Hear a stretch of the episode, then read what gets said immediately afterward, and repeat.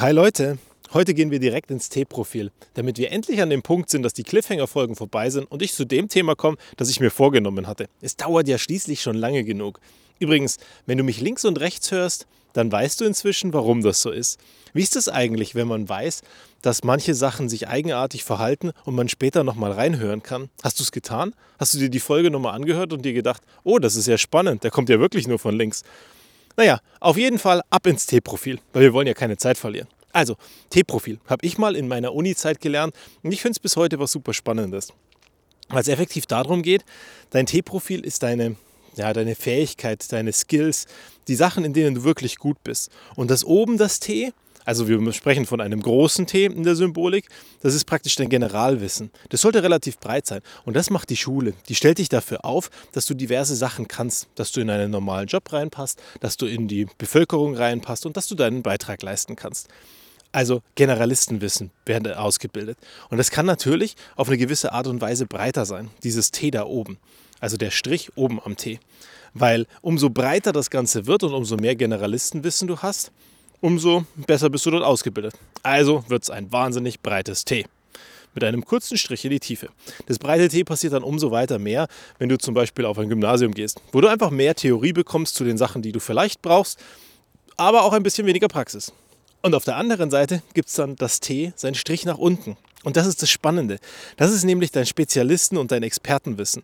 Und das wird über die Zeit ausgeprägt. Auf der einen Seite, wenn du Praxiserfahrung sammelst und auf der anderen Seite, wenn du dich mit etwas beschäftigst, womit sich andere nicht beschäftigen. Also dich zum Experten machst, dass du spannend wirst für Menschen, die bereit sind, Geld auszugeben und zu sagen, hey, ich kaufe mir diesen Menschen zu, damit der irgendwas für mich macht. Das kann jetzt eine selbstständige Tätigkeit sein oder eine handwerkliche Tätigkeit oder irgendwas, was du verkaufst. Du kannst Produkte fertigen beispielsweise, aber das kann auf der anderen Seite auch ganz einfach irgendetwas sein, wofür du heute angestellt bist.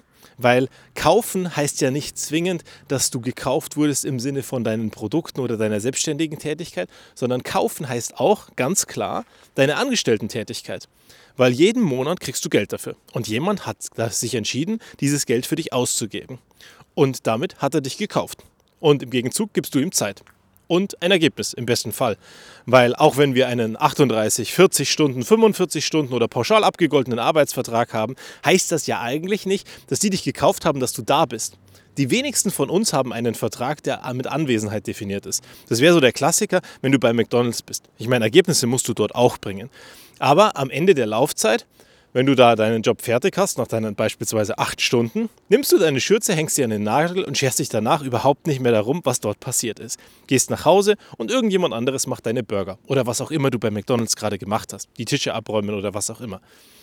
So, wenn du jetzt aber auf der anderen Seite ein Experte bist, dann kann es auch passieren, dass du abends, wenn du die Schürze an den Nagel hängst, also sprichwörtlich gesprochen, dann, dass du dich trotzdem noch damit beschäftigst, dass du weiterhin darüber nachdenkst, dass du weiterhin dir Gedanken machst, um Veränderungen zu gestalten in deinem Job. Aber auch, dass dein Job dich vielleicht nicht in, der Ruhe, in Ruhe lässt, dass du abends nicht schlafen kannst, dass du nachts wach wirst, an Sachen denkst, dir Dinge aufschreibst und alles Mögliche. Auf der anderen Seite führt das dazu, wenn jemand dazu bereit ist, weil du Experte bist und du dieses super ausgeprägte T-Profil nach unten in die Tiefe hast, dass dein Stundensatz steigt, was ja wiederum spannend ist.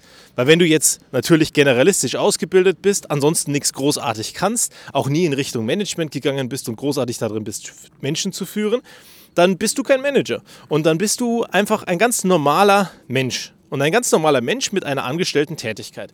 Und der ist generisch ersetzbar. Zum Beispiel, wenn du Brötchen verkaufst. Da kommt dann irgendein anderer. Und der macht es für weniger Geld. Für weniger Geld in der Stunde verkauft er die Brötchen. Der Kunde davor, der denkt sich, hm, das ist aber ein rummeliger Mensch, was den Service betrifft. Der kennt die Produkte nicht, der kann mich auch nicht wirklich gut beraten. Und am Ende gebe ich jetzt nur 10 Euro aus anstatt 15 Euro, weil beim letzten Mal hat es so viel Spaß gemacht. Aber es wird eine ganze Zeit lang dauern, bis dein Chef das merkt.